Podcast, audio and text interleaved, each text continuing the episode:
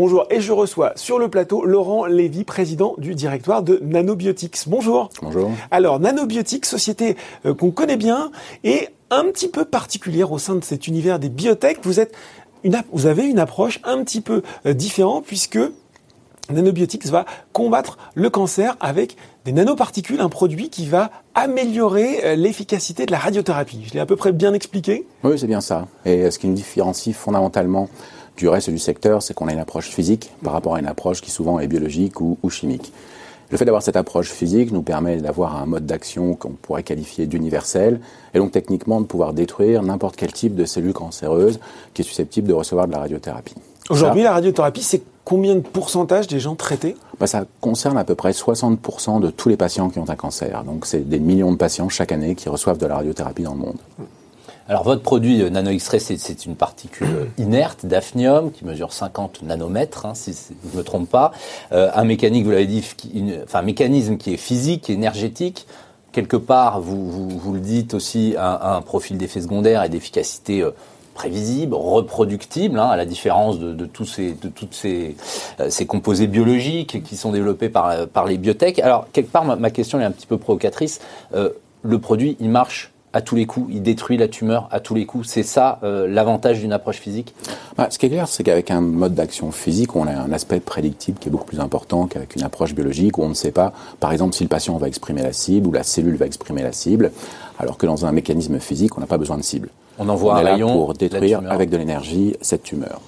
Mais maintenant, il faut aller au-delà de détruire une tumeur. Ce qui est important pour un patient, c'est non seulement d'avoir sa tumeur qui est détruite, mais c'est de pouvoir mesurer un bénéfice de cette destruction de la tumeur, comme la survie, comme euh, la progression, euh, ou la survie sans progression, comme la qualité de vie, ou tous ces éléments tangibles qui font qu'un produit a de la valeur médicale. Alors, Naneo X-ray est développé, est en cours d'essai clinique dans un grand nombre de, de cancers en combinaison avec la radiothérapie, avec la chimiothérapie, parfois aussi dans certains cas, on y reviendra plus tard, avec des produits d'immunothérapie. Mmh. L'enjeu aujourd'hui, la démonstration euh, des essais cliniques, c'est quoi? Parce qu'on sait que ça marche, on sait qu'on envoie un rayon, ça amplifie l'effet de rayon, ça détruit la tumeur, ça c'est euh, un phénomène universel. Donc l'enjeu de la démonstration clinique, c'est lequel aujourd'hui?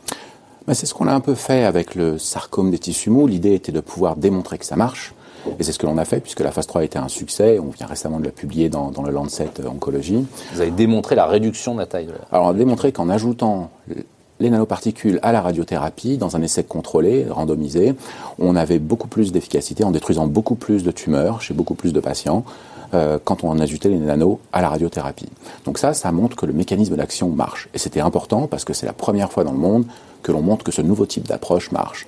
Maintenant, ce qu'il faut, si on veut avoir une valeur médicale établie importante et aussi un remboursement important pour ces mmh. produits-là, il faut démontrer que le produit a une valeur médicale forte. Et en oncologie, tout ça passe, ou la plupart du temps, par une augmentation de la survie sans progression ou une augmentation de la survie moyenne des, patients. Et ça, c'est très critique et important, et c'est pour ça qu'on développe dans le cancer tête et cou, dans le cancer du foie. Donc c'est tout l'enjeu, en fait, vous l'avez dit un petit peu, hein, de, de, ce recrutement de patients pour cette phase 3 dans le, dans le cancer de tête cou, c'est montrer euh, au-delà de l'efficacité sur la réduction de la tumeur, cette fois-ci, le bénéfice pour le patient, la meilleure survie. C'est ça. Quand on a une tumeur tête et cou dans, cette zone et que cette tumeur grossit, mm. si on n'arrive pas à la contrôler, ben, le patient va mourir d'une invasion locale de cette tumeur d'avoir un contrôle local de cette maladie, non seulement pour améliorer la qualité de vie, puisqu'on peut à la fois boire, parler, mm. respirer une fois qu'on a réduit cette tumeur, mais aussi un contrôle durable de cette tumeur permet d'augmenter la survie euh, chez le patient. Donc c'est ce qu'on va essayer de démontrer dans cet essai euh, clinique de, de phase 3, et c'est ce qu'on a commencé à voir aussi dans cette phase 1 que l'on a déjà publié et on devrait avoir très très bientôt, euh, puisqu'on a quasiment terminé le recrutement de notre phase d'expansion, mhm. des premiers résultats sur des patients supplémentaires euh, dans les cancers tête et cou. Question d'un peu de béotien, mais on pourrait se dire que si on réduit la tumeur, forcément on augmente la survie, non? C'est pas là aussi mécanique presque? Alors, Dans beaucoup de, de, cas de cancer où le problème est lié à l'invasion locale de la maladie, oui, on doit avoir cette... Euh, cette corrélation entre le, contrôle local et la survie des patients. Mm. Après, il y a d'autres cas de cancer où non seulement le patient a une tumeur locale, mais aussi des métastases. Et là, on a d'autres sujets. Il faut à la fois traiter localement et de façon systémique. Et c'est pour ça que pour ces patients-là, on utilise souvent des combinaisons avec de la chimio ou de l'immuno, qui fait partie d'un autre programme que l'on développe aussi. Alors, il y a beaucoup d'autres indications euh, en cours. Euh, le foie, le pancréas, la prostate, des combinaisons avec les immunothérapies dont vous avez parlé. Quelles sont les priorités aujourd'hui euh, pour Nanobiotics, au-delà du cancer euh, tête et cou pour lequel vous attendez de, premiers résultats euh, cette année? Voilà, quelles sont les priorités et les enjeux à chaque fois de la démonstration? Vous avez, vous avez commencé à en parler notamment pour les combinaisons avec l'immunothérapie. Bah, si on veut résumer un petit peu notre stratégie, euh, il y a une nouvelle phase dans le sarcome qui permettra de donner aux patients l'accès euh, aux produits. Donc on a tout un programme euh, qui, est en place maintenant et qui va, qui va bientôt démarrer.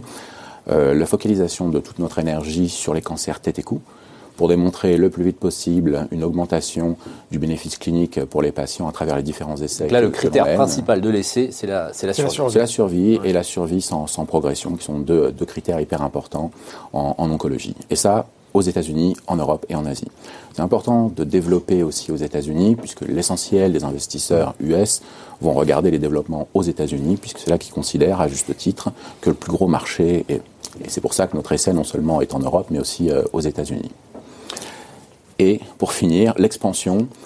Une fois qu'on a montré dans Tête et que ça marche, l'idée c'est de pouvoir en parallèle avoir beaucoup de faisabilité dans différentes indications pour montrer, une fois que la valeur médicale est établie, bah, que ça peut marcher partout et donc de permettre un déploiement gigantesque de cette technologie à travers le plus, grand nombre d'indications possibles. Et c'est pour ça qu'on a un certain nombre de partenaires avec qui on travaille, Pharma Engine, mais aussi le MD Anderson, qui est en charge de neuf essais cliniques dans différentes euh, pathologies. Alors justement, un mot sur ce, partenariat. Le, MD Anderson, c'est un, centre, un des principaux centres de recherche en, oncologie euh, aux États-Unis. C'est un peu l'équivalent de l'Institut Curie, mais plus, important évidemment à l'échelle de, ce pays. Vous avez neuf euh, essais en cours avec eux. Il y a plusieurs centaines, je crois 400 patients. Il y a un programme de, co-développement, peut-être en partie de, cofinancement.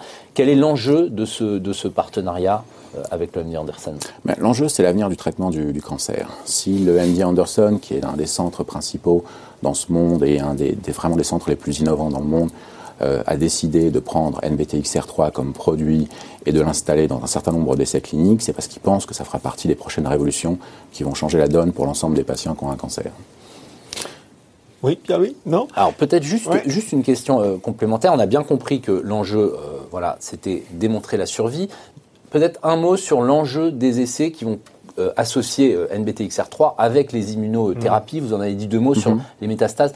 Qu'est-ce que vous allez chercher à démontrer? Vous n'allez pas traiter toutes les métastases avec des rayons. C'est de l'intratumoral. Vous n'allez pas mettre euh, le produit dans chacune des, métastases. quel est l'enjeu un petit peu scientifique médical qui est derrière?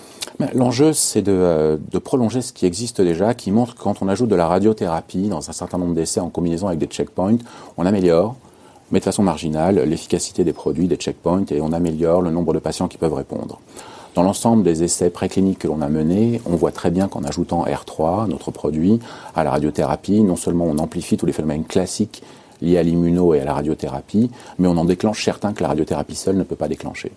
Donc notre idée, c'est des patients qui sont réfractaires aux checkpoint inhibitors, ce qui compose quand même la majorité mmh. Euh, des patients qui reçoivent des checkpoint inhibiteurs, c'est d'ajouter ce produit et de pouvoir déclencher une réponse immunitaire supérieure et donc d'augmenter le nombre de répondeurs. Par la mort des cellules tumorales, hein, c'est ça C'est ça. En fait, la tumeur, dans beaucoup, pour beaucoup de patients, elle est cachée. Donc le système immunitaire ne la voit pas.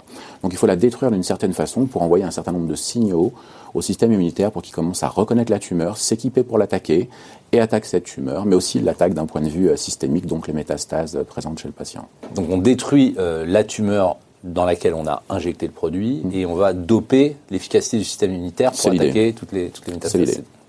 Ouais, quelque chose qui m'a frappé dans ce que vous avez dit, euh, le fait qu'on puisse, euh, comme ça, reproduire un petit peu ces résultats, ça veut dire que potentiellement, si la survie est démontrée dans tête et cou, on pourrait avoir des études cliniques peut-être beaucoup plus rapides dans les autres indications par la suite oui, ça va être un gros sujet de réflexion cette année. C'est comment, une fois qu'on a démontré que ça marche euh, dans un cancer comme le cancer tête et cou, en démontrant des bénéfices importants pour les patients, comment est-ce qu'on l'amène le plus vite possible à l'ensemble des autres patients qui pourront en bénéficier donc on vous en dira un petit peu plus dès que tout ça. Mais il y a l'idée voilà qu'on pourrait valider presque tout le pipeline derrière de nanobiotiques si ces résultats-là étaient, euh, étaient positifs. Alors on verra comment on y va, mais ça fait partie des idées, oui, effectivement. Justement, quels sont les grands rendez-vous là qu'on va regarder quand on est investisseur à 12, euh, 18 mois?